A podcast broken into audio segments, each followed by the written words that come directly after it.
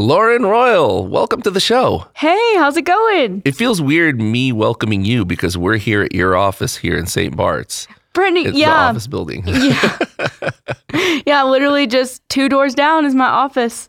now, you are the youth minister here at St. Bart's. Yep, absolutely. How long have you been here?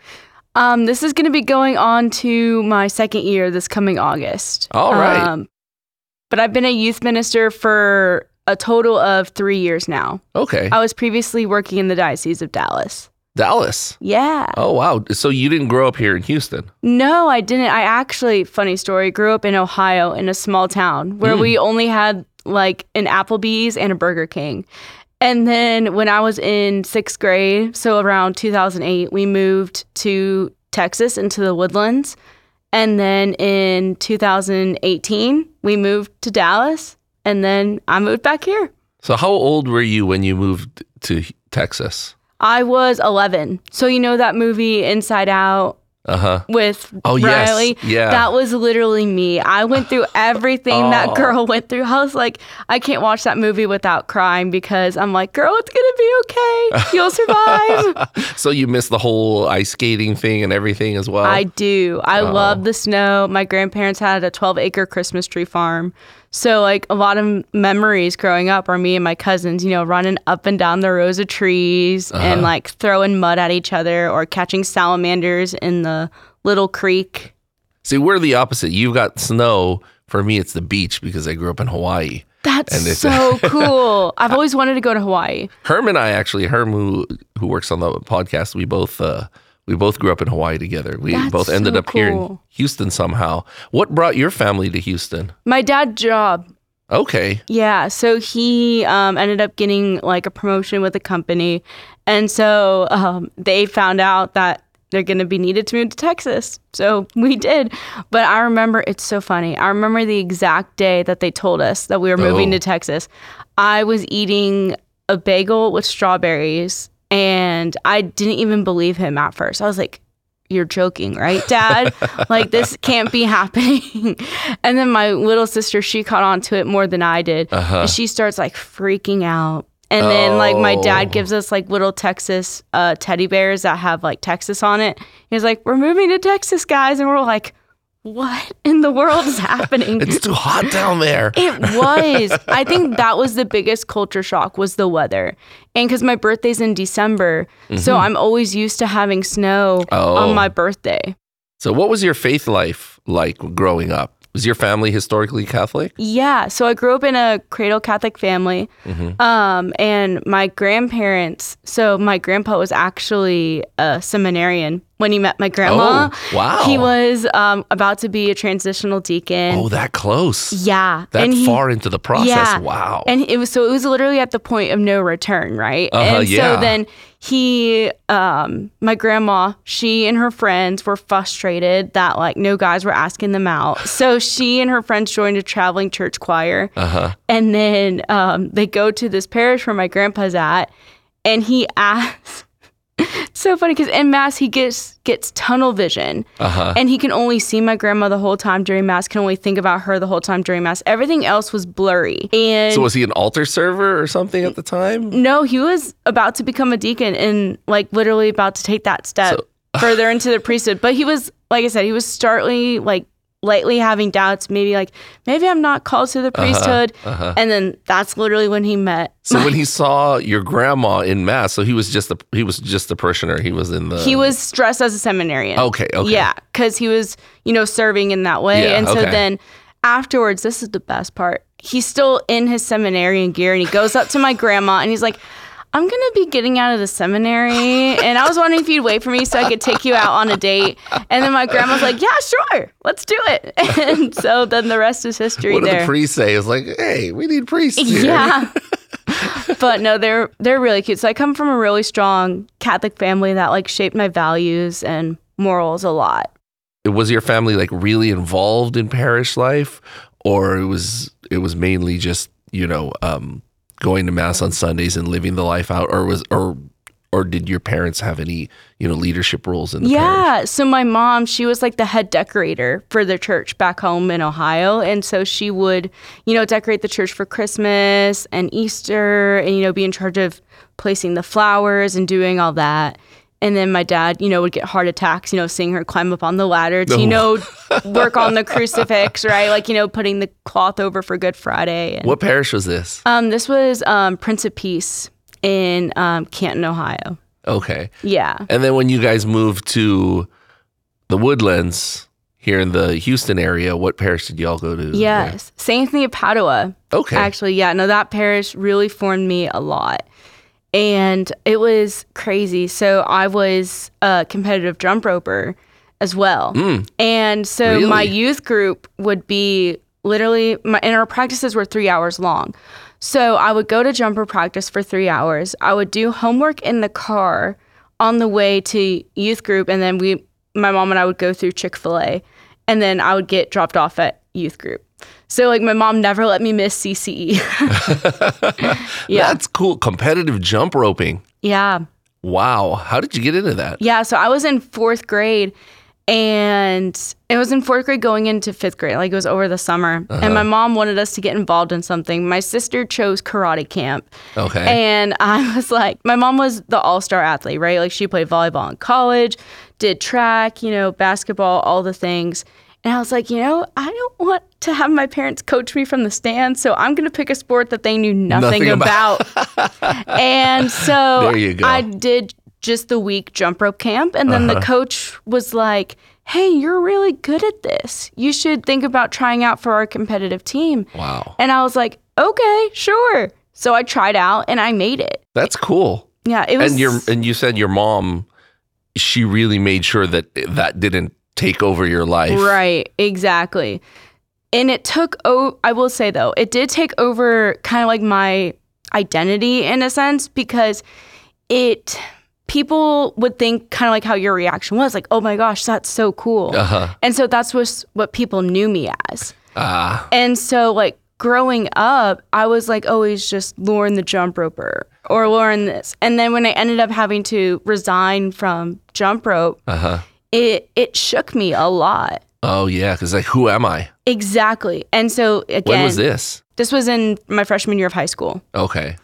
And so again, God's timing is perfect. So I literally just resigned from jump rope, my jump rope career, hung up my ropes. Uh-huh. And um, one of the friends I had at high school, she was the most popular girl ever. She was on varsity volleyball, getting a scholarship to Ohio State University. And she wanted to befriend with me. And I was like, this is so cool. She knew I was Catholic and she was also Catholic. And her mom was my sixth grade faith formation teacher. Okay. So um, she's like, "Hey, have you ever thought about like coming to youth group or coming to Life Teen?" And I was like, "No, I really haven't, just because I didn't know anyone. I was kind of on the fence." Uh-huh. And so I was like, "Okay," but she invited me, so I'm gonna go. So I went, and it, my youth minister actually ended up giving a talk on identity. Oh wow. And it was again perfect timing and literally like all the dots just connected for me. Like there's so much more like I realized that there's so much more to life than just being identified by one thing. You know, like Yes. and because you're I- identify as a child of God, all those other gifts and talents pour out of that identity. mm-hmm. And like having that realization so young allowed me to have a lot more confidence in myself. So like I was very blessed that I didn't have to go through any really big insecurities in high school. Now in college that was another story. But it's cool how that happened right after you gave up jump roping. yeah. Did you give up because of an injury or anything? Or? Um partly an injury, but again it was also partly of an identity crisis cuz like I was at the point where I couldn't even focus on school. Oh, I was wow. focusing on just routines, making sure I nailed regionals so I could get to nationals. wow. making sure I could be the best I could be because I got affirmation in that, you know? And so there was um, another person on the team, and she was the favorite. Everyone loved her. And I was, I will say, I was pretty close neck and neck with her when it came to like competition wise. And I beat her one time. And then it was just one of those things where, again, they just wanted to beat me at everything else. Like it was like the point of like you're never gonna beat me again. Uh huh. And so it So because was it like some sort of a, a you know obsession with a rivalry? Yeah. Oh, okay. Yeah, because I mean, I I was fine being second, but also after a while, it took a toll on me. And so I was like, I don't want to be second anymore. So I'm going to go to a place where I don't have to compete Mm, for attention or for you know to be the coach's favorite or to you know try to prove myself. I can prove myself just by being my authentic self, and that is good enough. You know.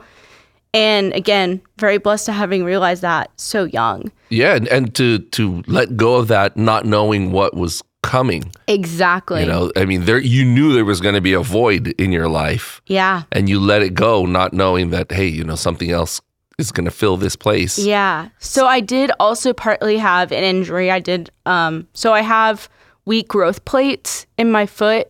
So um my growth plates in my foot were starting to hurt and it would Oh, wow. cause me to not, you know, compete the best I could. Yeah. And so, like I said, I mentioned I was neck and neck with her pretty much. And Uh-huh. um, then the coach pretty much made her the favorite, you know? Uh-huh. And so, again, I wasn't even favorite in terms of like my coach's eyes, you know? Mm-hmm. So, it, again, it took a lot. And then my mom was like, no, Lauren, this isn't good for you. You Yeah. know, like you have to step back. Cause my mom was also catching on to it too, that this wasn't the healthiest environment Oh, so for me. Physically and emotionally and mentally, it was not the healthiest. Mm-hmm. Yeah. And so then I got involved in youth ministry and then that's really when like my life took off was because of that one talk my youth minister gave. Until this point, you there was no inkling at all that you would be into youth ministry no, when you grow up. Not at all. I wanted to be a teacher actually. Oh. So again, similar kind of field, but and then when I was thinking about the differences between, you know, youth ministry and teaching, the one thing that would hold me back when it came to teaching was because I'm a big changer. Like I like to um if something's wrong or there's an injustice, I like to fix it. uh-huh. And in teaching, you can't Oh. you can't really do that. Yeah. And um, one of my big things holding me back from teaching was the standardized testing Oh my because I did not want to have to teach to a test. Oh god. And I was one of those kids that um, I actually had a hard time in tests and Mm-hmm.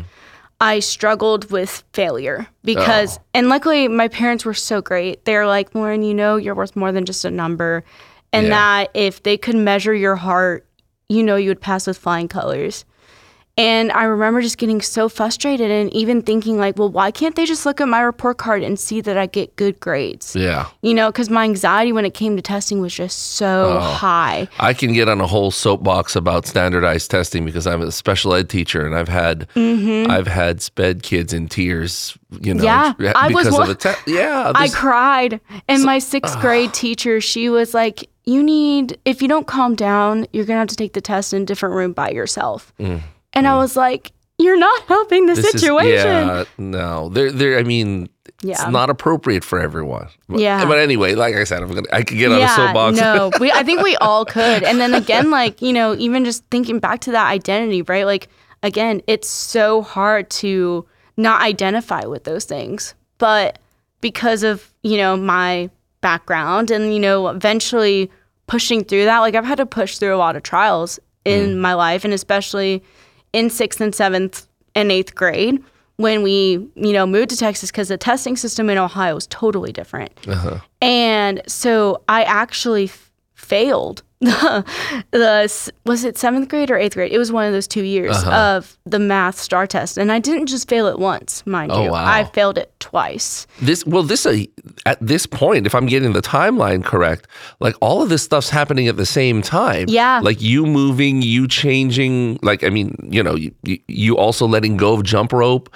All of that's happening all at the same time. Yeah, So this is huge changes. No wonder you can you can uh, you know relate to Riley and Inside yeah. Out. Yeah. yeah. Because so changes. Yeah, so I stopped. I officially stopped jump rope in my freshman year of high school, like in the middle of it. Uh-huh. And everything that happened was me like failing the STAAR, STAAR test test, uh-huh. because my class was the guinea pig. So I graduated in 2015. So there was a point where it was still called TAKS, but Yeah. we were the transition year.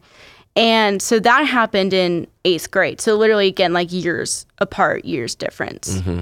And it was, but a way I would also work off steam was jump rope. So it was just like a point of no return. Uh-huh. And then I also, so I failed the STAAR test, like not just once, not just twice. Like I, I failed it, I think, three times, and Oh, then wow. I got it right the Uh-huh. the third time. But you had good grades. I did have good grades. So it was really just the testing. Yeah, but Wow. in thinking that trial again, it allowed me to shape my day. You know what? Nope.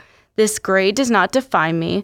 This moment in time does not define me. Mm-hmm. Yeah, right? Like I had to yeah. I had to have that mindset in Yeah. eighth grade because if I didn't, I wouldn't have gotten through it. And you know, like luckily again, my parents taught me how to persevere and Mm-hmm. how to, you know, see God in everything. And that's another crazy thing is that's when the verse Jeremiah twenty nine eleven came into my life as well. Mm. So again, God's like really having his hand in mercy right now with me. Because have you ever seen the movie Soul Surfer with Bethany Hamilton? I can't say I've seen the entire thing. Okay. So Carrie Underwood's the youth minister in the movie. okay. And um, Bethany Hamilton is played by AnnaSophia Robb, who's a great actress, by the way. But she, in the movie, it's based off Bethany Hamilton's life story where she gets her arm bit Yeah, off by the shark. By the shark, yeah. And so in the movie, Carrie Underwood playing the youth minister introduces the verse Jeremiah 29 11. And I never heard it before. Uh-huh. And so, and it's, for I know the plans I have in mind for you, says the Lord plans to prosper you, but not to harm you, but to give you a future full of hope.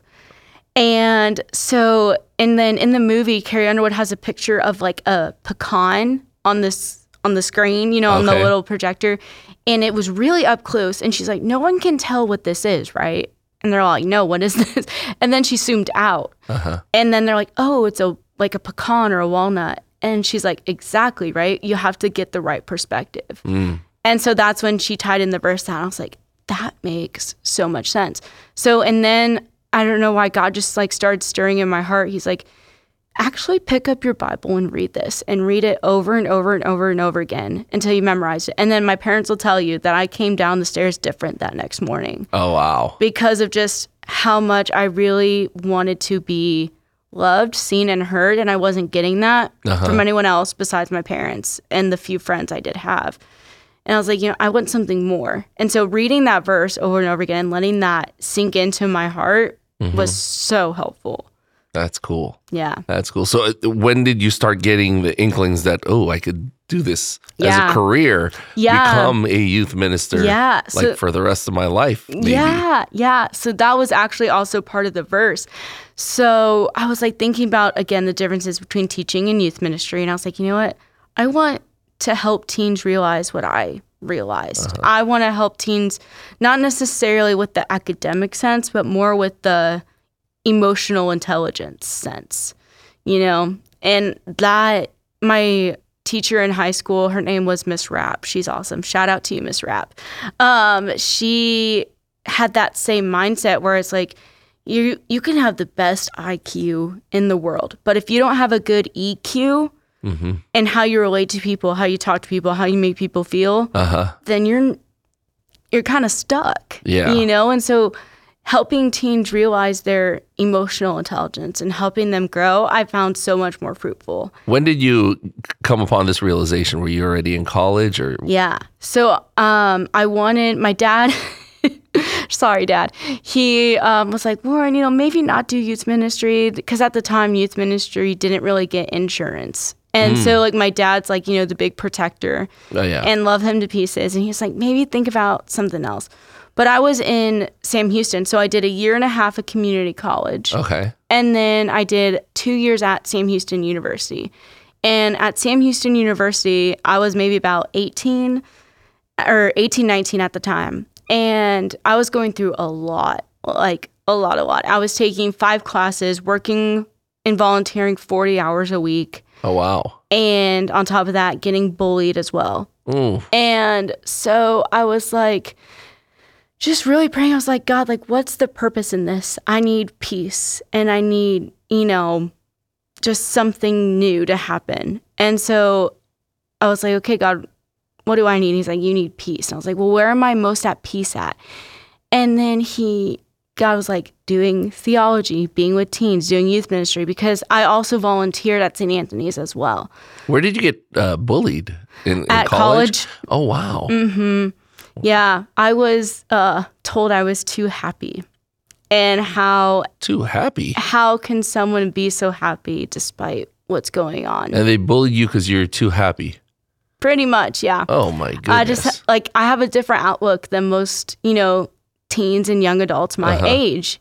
And especially at that time cuz I always like I'm a big fan of the big picture. uh huh. And everyone's just focused on the little picture like okay, got to get my degree and I'm like, "Well, what about after your degree? What about, you know, this and, you know, marriage and all that stuff?" And they're all like, "What?"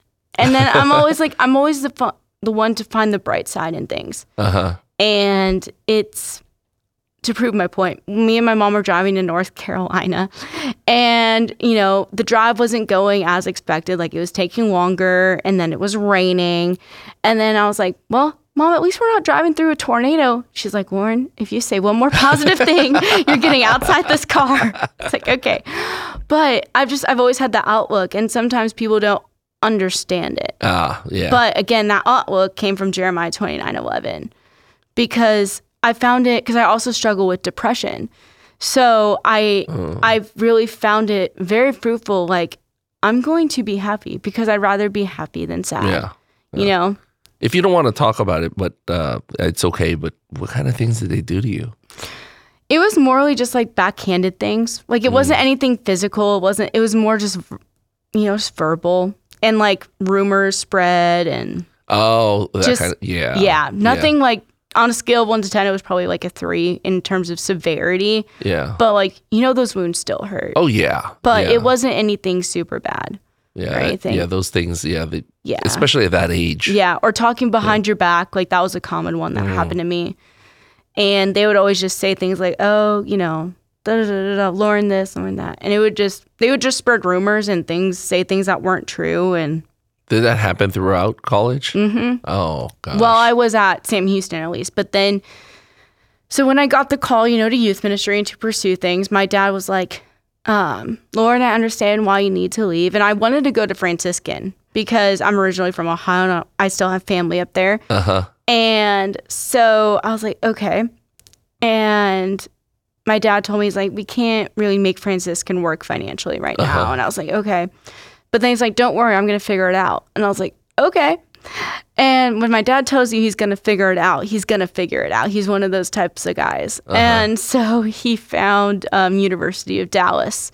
Um, and then I applied and I like was looking at, you know, the stats and the scores of, you know, people's SATs and my SATs were not as near as um, what most people's were who went there. Uh huh. So I was like, Lord, if you want me to go here, you're gonna have to sprinkle some, you know, Holy Spirit dust and make this application look really good. and then so not only did I get in, I got a scholarship as well. Oh, and nice. so it was there even in the midst of like my theology classes where I was able to make sense of the bullying, make sense of like mm-hmm. and I say bullying, I'm making it sound really severe. As I mentioned, it wasn't that severe. It was more again just people being immature and talking And behind and- back. yeah, Yeah. uh-huh. So University of Dallas was so good because it again it actually made I feel like my degree worth it because I'm like I'm actually getting something like I said I'm a fan of the big picture, not something I'm just going to use for my career, but something I'm going to use for the rest of my life. And then I actually had to make a choice between past because my original plan was to do theology with a concentration or kind of like a minor in pastoral ministry.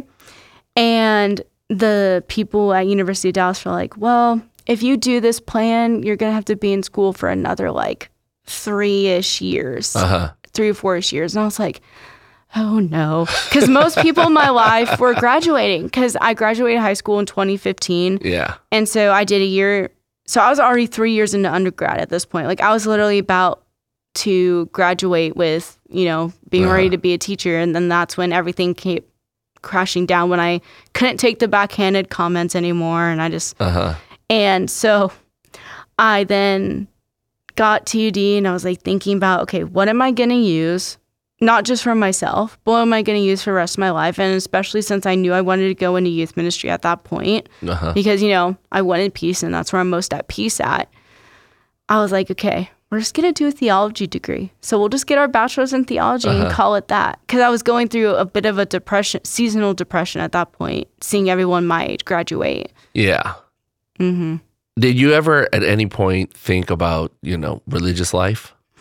I did actually. So I did the Saint Therese of Lisieux novena. Okay. And um, I was praying hard and I was like, God, what do you want my life to look like? And I was like, okay, a red rose to confirm and affirm my, you know, vocation to marriage.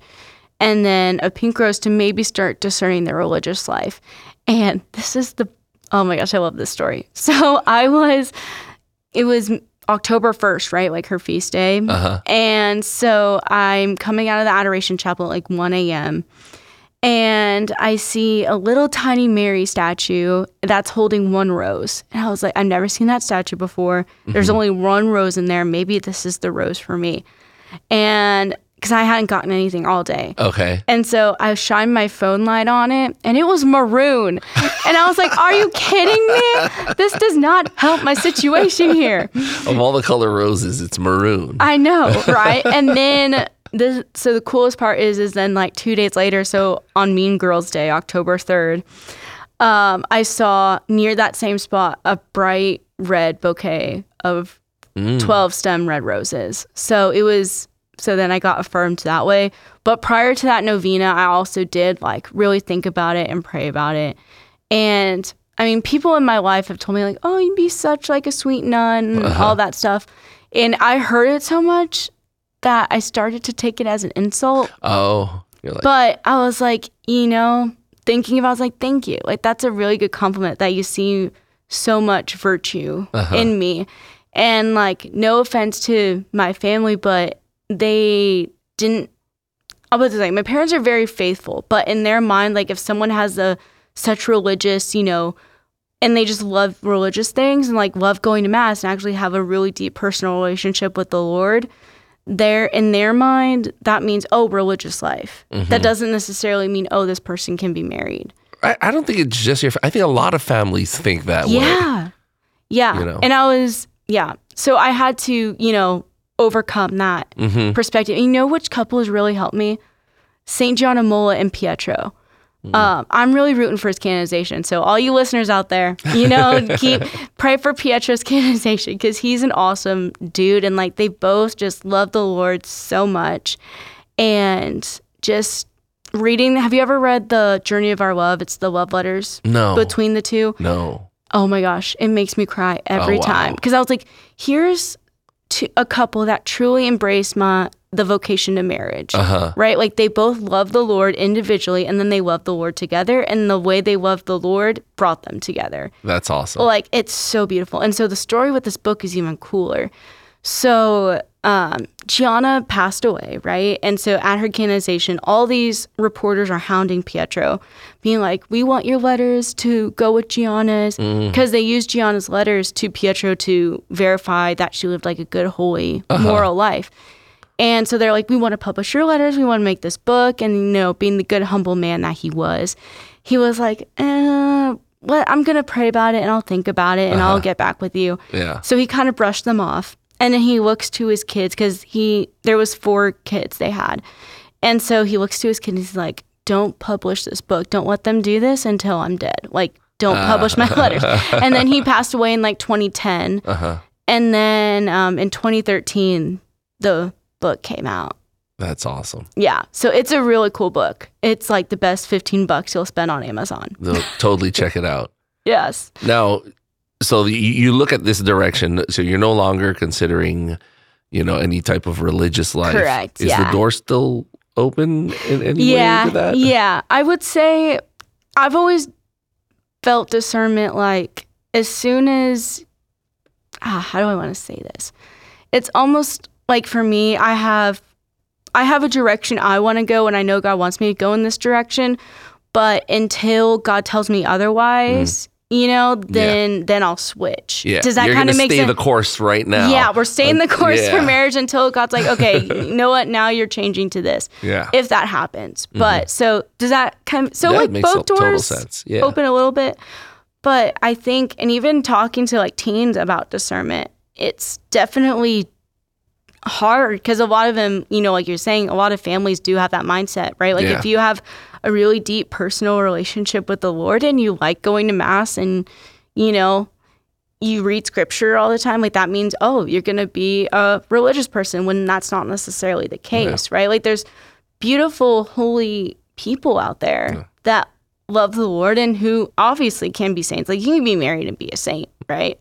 So how did you find your way into so after after college you said you were in another youth ministry job before here at St. yeah. Bart's. So I was at a parish in the Diocese of Dallas. It was in a little town um, called Corsicana.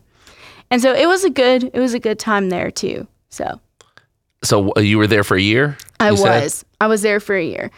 Um, um, other stuff happened in my personal life that just like had to, you know, get me from pulling back. I got very just overwhelmed and very just, you know, stressed, but also there was just a lot of um not to, you know, shame anything, but there was definitely just like a lot of politics Okay. going on. And it happens in some places. it does happen. Yeah. And I'm just, I, I don't play that. I'm always, I have the mindset of, I always keep my personal wishes out of everything I do, and especially when it comes to the people who I serve, mm-hmm. right? So if I want to take the teens to, you know, a retreat and I have a be this way, I'm always like, okay, is this just my desire or is this what God wants for them? Mm-hmm. And so those al- those answers always have to mesh up. And like so regardless of what I want, I always put the teens need first and I can separate it, right? Like and I think that's important to do in ministries. You have to be able to separate your own agenda and your own personal wishes and your own personal preferences from those who you're serving. How did you end up uh, here in St. Bart's? Yeah. So okay, UD saves us again. So I went um once I knew I was resigning from that other parish, I went to University of Dallas, you know, just walking around because I was there because I had a doctor's appointment in Dallas. And so I was like, I'm just going to walk around UD. And then I was like, hmm, maybe I should go to the campus student center. You know, I'm but then I was also like doubting. I was like, maybe I don't want to go there because I know I'll just talk forever and I want to get home. And but I was like, you know what? No, Lauren, just go. You'll regret it if you don't. And so I went up there and I was talking to the campus minister at UD and um, a couple other people up there, and they're like, give us your name and we'll, you know, throw throw your name in the hat if anybody asks us. Uh-huh. And I was like, okay. And so I um I threw my name and I gave them, you know, my email and then I ended up getting an email from St. Bart's. Oh wow. Yeah. And then so I emailed back and I was like, How's it going? and I like, you know, sent them my cover letter, my resume, and then now we're here. But yeah, if I always think about like if I hadn't gone back up to Yeah. the, to If you didn't walk into that office. yeah, it's so crazy. Those little like butterfly connections. Yeah. Because they were also the ones that helped me realize that, you know, that particular parish just wasn't the parish for me. Mm-hmm. And so, again, if it wasn't for them, I probably, you know, would have been in a lot worse mental state. Because youth ministry does take a big toll on you. But, and they were able to help me, like, you know, see that maybe like, this just isn't the right fit for you. Not that the parish is bad, not that anything is bad. It's just not the right fit for you. And so I remember when I told my teens that I was leaving, I told them, I was like, y'all have to think of me and anyone else who's in this position as like Nanny McPhee, right? Like when you need me mm-hmm. and do not want me, then I have to stay. But when you want me and no longer need me, then I have to go. And so, like, the teens at that particular parish were just craving passion, craving joy. And so they started standing like statues. They didn't move, they didn't know how to act, they didn't know how to socialize with each other. And then we ended up throwing cupcakes at each other. Like we ended up having cupcake wars like on our last day. And so I was like, guys, look at what we just did. There's no other way to explain this except the joy of the Lord, right? And so they're like, yeah, and they were like all on fire and so you would think that we would end really sad and that a bunch of teens would be crying, but we ended up really happy on a good note. And I think it was really good for them as well Because, like I said, I gave them all I could give them. They needed me while they needed me. And I think that's a healthy mindset to have in any job, Yeah. right? Because you just never know. Yeah, you were meant to be there for that certain amount of time. Yeah. Yeah. So here at St. Bart's, it's been uh, almost two years now. How, Yeah. how's, how's it been going? I love it. St. Bart's is awesome. Everyone is so sweet. We got such a great family here, great community here as well. And I really just love, you know, the environment, right? Like I'm always you'll find youth ministers focus on something either it's like curriculum or theology. Like they'll they'll have that one particular focus. Uh-huh. And for me that's been hospitality. Right? Like I just love creating a welcoming, inviting environment where teens and even adults like my core members can feel like they're growing in their faith and can feel welcome and invited. And that's the feeling I got here where I was, you know, like I really I like it here. So I awesome. I packed my dog and my cat up and we just came. Now, we had your predecessor here on the show a while back, um, Brienne. Love Brienne. She's fantastic. That- That's pretty big shoes to fill Yeah. coming in after her, huh? Yeah, yeah. It is, it has been pretty big shoes to fill, but I think I have her blessing, and I know she's been praying for me, and um, no, she's a really sweet person too. We've been uh, trying to get her uh, on the show to just talk about the the missions that she's been on because she's she's you know been around the world Yeah, and uh, we we didn't have time during her interview to do it so we were like oh yeah we Yeah. gotta just sit down and talk about your missions and your experiences So- yeah, yeah. but she's you know she's got uh, two kids and uh, she's trying Yeah. to trying to juggle all that Talk about embracing the mom life. I love it for yeah she- sure. she, said it- somewhat similar to what you said you know trying to trying to find your space because now she's like shifting into how am i going to love the lord as a mom Mm-hmm. yeah, you know yeah. yeah so that, that that's pretty cool It's and speaking of missions, I love missions. Like I went to, I had the opportunity to go to Haiti Mm. whenever I was um, 17 and 18. I went the summer of 2015, and then I went the summer of 2016. how was that It was so cool. Oh what my did you god! do over there Let's see. I, I actually use power tools, which I'm normally not allowed to use because my dad's like, Lauren, just don't mess with it because I'm very clumsy. So he doesn't want me to get hurt. But um, so I helped build a bench. I helped build soccer goals. I worked a lot on the mission base. We did a lot of person to person ministry where we would go bring people food. mm-hmm And then we did um, prison ministry one year. wow And that I think touched me the most, surprisingly. So, a Haitian prison, you'll find people in there are in prison for the most just minor things, right? Like a chick taking a chicken off the side of the road that someone else claims is their chicken just so that way they can feed their family. wow And so they'll, and then you'll also find people who have been in prison for like three years, three plus years, and have still not seen a trial. Wow And so also the prisons there are really, really small. So we walk in there and it's an eight by eight cell with Uh-huh. 40 men stacked in like sardines in an eight by Oh my eight cell. So literally people just stacked on top of each other. And it's Wow. hot. And um this is the best part of the story. We actually got kicked out of prison because we made them too happy. So I added you uh. made the prisoners too happy and you got kicked out yeah, we did. they're like we can't have these prisoners enjoying themselves and being happy with and their we- lives Right. We were just singing praise and worship songs.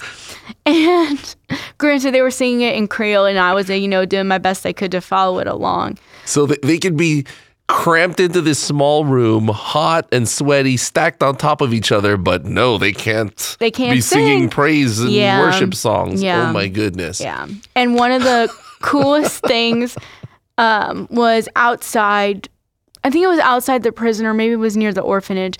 They had a little shop of stuff the prisoners had made. So that way they can, you know, like use that money to buy Uh-huh. toothpaste and stuff like that. Okay. And so I bought a cross that someone made out of bubblegum wrappers. Wow. It was it's really cool. That, just wow. Yeah. And so it's like you it was it was just so eye opening to A see how the joy of the Lord can really make people happy and can change any circumstance. But then on the flip side, it was also like super crazy to see how many people don't want to see the joy of the Lord. Because you've got in Haiti, the religious breakdown's kind of different. You have the main denomination is um, Catholic, um, voodoo, and Protestantism. Like those are the three main things. Okay. And um, so there actually talk about a Mary story. So there was this 13 year old girl. She was 13 at the time, and she her parents were voodoo priests. So if you don't know about voodoo, it's like really spiritual warfare Okay. type stuff, right? Like type of stuff where it's like pretty much witchcraft. Okay. And so she was getting spells put on her every single day. Okay. And she went, she would uh, go to her bedroom after her parents would do that to her. She's like, you know, I just want Jesus. So she's every single day we were there, she would sneak out of her bedroom window and come to the Life Teen Mission base. And she would come to Holy Hour and Mass with us. But because she had, you know, those spells on her, she uh-huh. would manifest every single time, right? Like seizing, foaming at the mouth oh wow. and screaming. Yeah. And so the way we would deliver temporarily deliver her uh-huh. was we would start saying the rosary and saying Hail Marys. And I'm not kidding you. Like each decade we did, like every decade we finished, she got calmer and calmer and calmer until she finally rested in the presence of the Lord. And like she like raised up a little bit, like she raised up her shoulders uh-huh. and like her body, and then she just like and just rested. You're giving me goosebumps here. Yeah. Seriously. Wow. Yeah. And so to- Mary showed up big time. That's wow. Yeah. And so she came out of it and she was like, cr- she wasn't, she was crying a little bit, but she was like, I don't want anyone to think anything bad of me. I just love Jesus so much. And like, she felt bad for like interrupting Mass and Holy Hour. Oh wow. She was like, I just want Jesus. And she came back the next day. She's like, I don't Did her parents ever find out that I don't know. Ooh. I know. Cause like in Haiti, like punishment's like a real thing. So Uh-huh. I, I don't know if her parents ever found out, but Wow. How long were you there? I was there for a week. All of that within a week. hmm That was, yeah, that was the first week I went there. And then when I went back the following year, Okay. um, I did some different type stuff. So I didn't do prison ministry that year, but I did, we went to an orphanage. That was tough. That was really tough. Cause I'm like, I just want to take all you Mm. Third kids world home. orphanage. Yeah, that's Like, uh, I just want to take all you kids home and give you fried chicken and pasta and feed y'all. Um, but it was it was tough to see. And then you would, but you look at those kids' faces, you would never know. yeah. Yeah, just because they were so happy and so just genuinely themselves and so like authentic, they didn't care. And then Because they didn't know anything else. They- yeah. Yeah. They don't know anything else. And then there was we were doing home ministry and there was this six year old six year old little boy. His speaking of discernment, his name was Talons. And um, he was like, I'm gonna be a priest. I was like, at six, he knew he wanted to be a priest. And I my Bible at the time had pictures in it. And so I like showed him, he's like, and I was like, Who is that? And he's like, Mama Mary. And then I was like, Who's that? And he's like, Jesus. And then I was like, who's that? And then he's like, St. Joseph. Like, so he knew a lot. hmm And I was like, this sweet six year old little boy who's sitting on my lap wearing my sunglasses wants to be a priest. Like, That's it- awesome. And it's just so cool to see how the gospel changed people like Yeah. that, you know? And not even just people, there was also dogs as well that were affected by like Dogs? just yeah, just by like the joy of the gospel. So this pregnant or she was pregnant, but this mom dog, you know, came up to me and, you know, another there's just a culture difference. So Haitians don't really like dogs. They'll throw rocks at them Okay. because it's just they're afraid of them. Okay. And so again, one of the things the mission base does is it changes, you know, culture and promotes like even not just evangelization, but just also like culture being like dogs aren't actually all mean, you know, like somewhat of that education. And so this mom dog comes up to me on the mission base and uh, I give her a little bit of my breakfast bar or whatever. And she then like motions. It was the cra- weirdest thing. She motions me over to this sewer garbage thing, and I look inside, and there's a litter of puppies, and they were covered in fleas, and they were sleeping in dirt. And I was like, "This isn't right." And so I gave the Holy Spirit like was crazy. I brought two bath towels, like two shower towels, Uh-huh. and you'd think you'd only need one. I don't know why I packed 2 Uh-huh. but I, so I took my shower towel, one of my shower towels, And I then went, and I was also the only one small enough to fit in this sewer thing. So I crawl into the sewer and I, like, you know, lift all the puppies off the dirt, wipe off their fleas, and I put them on the towel. Wow. Yeah. And then I went over. I'm such an animal lover. It's crazy. So then I went over to like, you know, the local priest on the mission base. Uh-huh. And I was like, hey, father, do you know that there's all these like, you know, baby puppies? Can you just bless Mm. them for me? so I had the, I asked the priest to bless these baby puppies that they would be okay. Uh-huh. And then when I, so then when I went back the following year, because that happened the first year I was there. So the following year I came back, I got to see those puppies all grown up. Oh, that's cool. That's Yeah. nice. Yeah. Who knows what would have happened to them if you, you know. I know. Yeah. Had the priest bless them in a oh, garbage disposal. Yeah. It was literally like I don't even know if it was a garbage disposal. It was like a sewer type thing. It was or really you weird. know, if you didn't clean them up at least, like, Yeah. get some of those fleas off. Yeah. Yeah. Some die of disease or something like that. yeah. Wow. Wow. I, so did you go to these, you know, these missions as part of the parish? Or I did. So it was it was one of the young adult um, missions that we had, and it's actually something I would like to do here. Um, so So was it your old? Uh, mhm, it was at okay. St. Anthony of Padua. Okay. And so it was open to all teens who graduated high school hmm and up. So like it was, I think it was like 18 to 30. Okay. And so Oh, that'd be awesome if you could do something here. I know I was thinking about it. But the youth here are gearing up to for World Youth Day. So that's Oh, the young adults. That's the young. Oh, the oh, that's right. Yeah. Yeah, So the young adults are out of the going to. World Youth Day. Yeah. Um, but the teens and I were going to AYC for sure. So Mm. shout out to the Archdiocese. Thank you for putting on AYC. um, and we just had um, uh, Jeanette on the show. I love Jeanette. She's she- so sweet. she she told her story and she talked a little bit about AYC as well. Yeah. Yeah. So we're doing AYC and then we have another retreat coming up in August for sure. That's awesome. Mhm. The- It must be so rewarding just, you know, serving our youth because it's the future of our church. Yeah. Oh my gosh. You actually just hit. Oh, I love it. So a lot of people think that the youth are the future of the church. Uh-huh. And I'm always like, eh, no, the youth aren't the future of the church. They are the They are the church. church. You know what? Jeanette just told me that too. they have I just don't want to feel old. I feel the same way. I'm just as old as Blue's Clues. And I'm like, how am I just as old as Blue's Clues? But um so it's like and I told so it was literally I remember this. It was my first night with my sixth through eighth graders and I told them I was like, everyone thinks you guys are the future of the church. And no offense to those people. Those people are great. But you guys are the church and you have needs here and now that need to be tended to, that Yeah. need to be, you know, tended to and, you know, fed and, you know, taken care of and invested in. And, uh, but I was like, look, you also, you guys also have to now stand up, right? Because this, if this is your church now, not in the future, that means you guys also have to step up. Mm. Take some responsibility for it, ownership. Yeah. Exactly. Like this is your faith now. This is not your parents' faith now.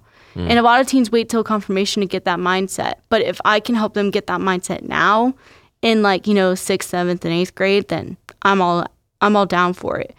But cause it's a lot of teens have the mindset of, well, how can I get confirmed? And you know, they a lot of people don't understand the faith life as a journey. Mm. Right. Yeah. And like They just look at the milestones and yeah. yeah. whatever. And then like a lot of people also I'm I'm a big fan of the 12 inches. So it's uh, 12 inches from your head to your heart.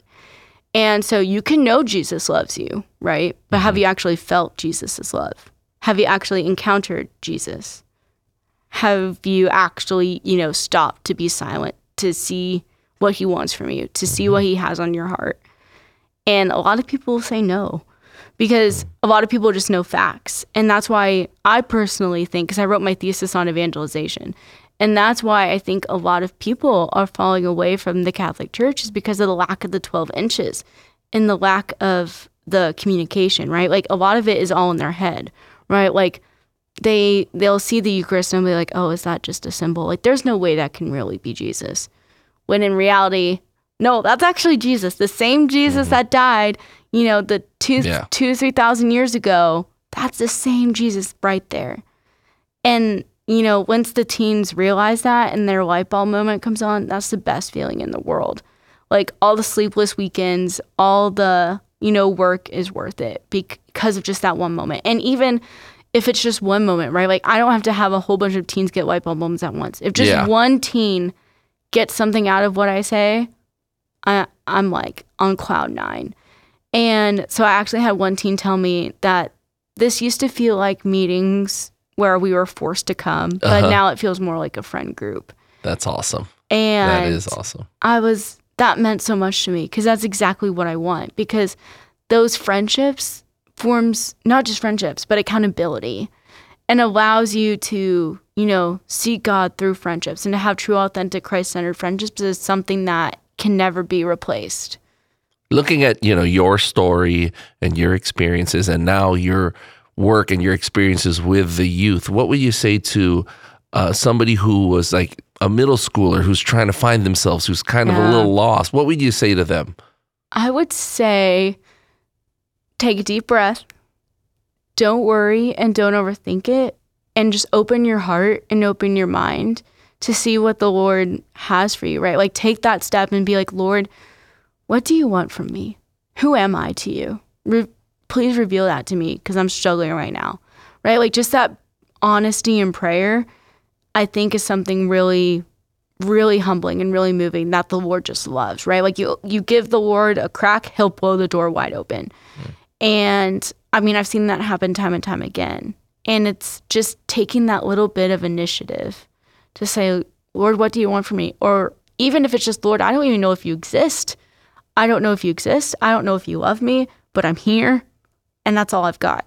And then the Lord's like, great, I'll use that. Right? Mm-hmm. Like he wants us to come as we are and he wants us to be who we are. Right? Like we don't have any expectations when it comes to God. Like we don't have to fight to earn his love. And that's something that really that mindset really struck with me because you were mentioning like, you know, friends or we were talking about friends and you know, like being in middle school and finding yourself. And my I thought my the people on my jump rope team, I thought they were my friends. And it's not like they were bad people, but they just didn't they saw me purely for the competition Mm, okay right? And Yeah. so I never really experienced true friendship until I joined youth group. And that's something that makes a difference because if you have people who are like minded and people you can be real with and people who will be real back with you, then that's a total game changer.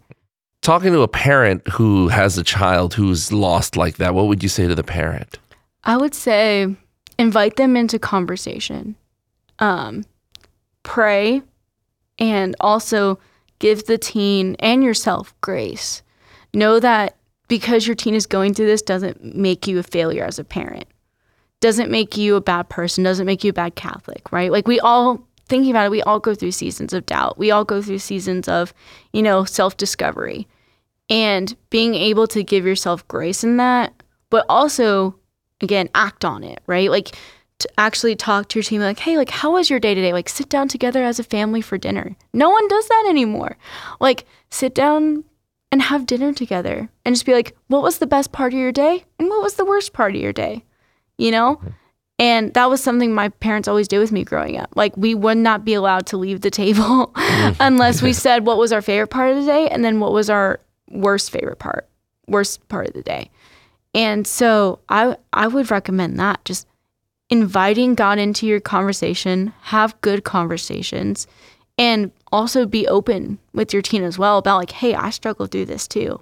You know, like help them to see you not as like your best their best friend, right? But help them to see you as human, as someone who they can come to to feel comfortable with, you know. thank you so much for all the work that you do with the youth here at uh, St. Bart's, and we wish you the best of luck as you know in the in the coming uh, months and years, and uh, hopefully you can get one of those missions going here yeah, too. That would no, be awesome. that would be really cool. That would be really cool. Thank you again, and uh, for having us and for being on the show. No, thank you for having me. This feels so cool and s- surreal, pretty much. I've always, you know, wanted to be on one and share my story like this. So this is awesome. What, what did you say earlier when you were sitting down? Uh, you're, you're you're official now. Yes, I feel official now. I feel cool. I feel like I've made it. God bless you. Aw, thank you. You too.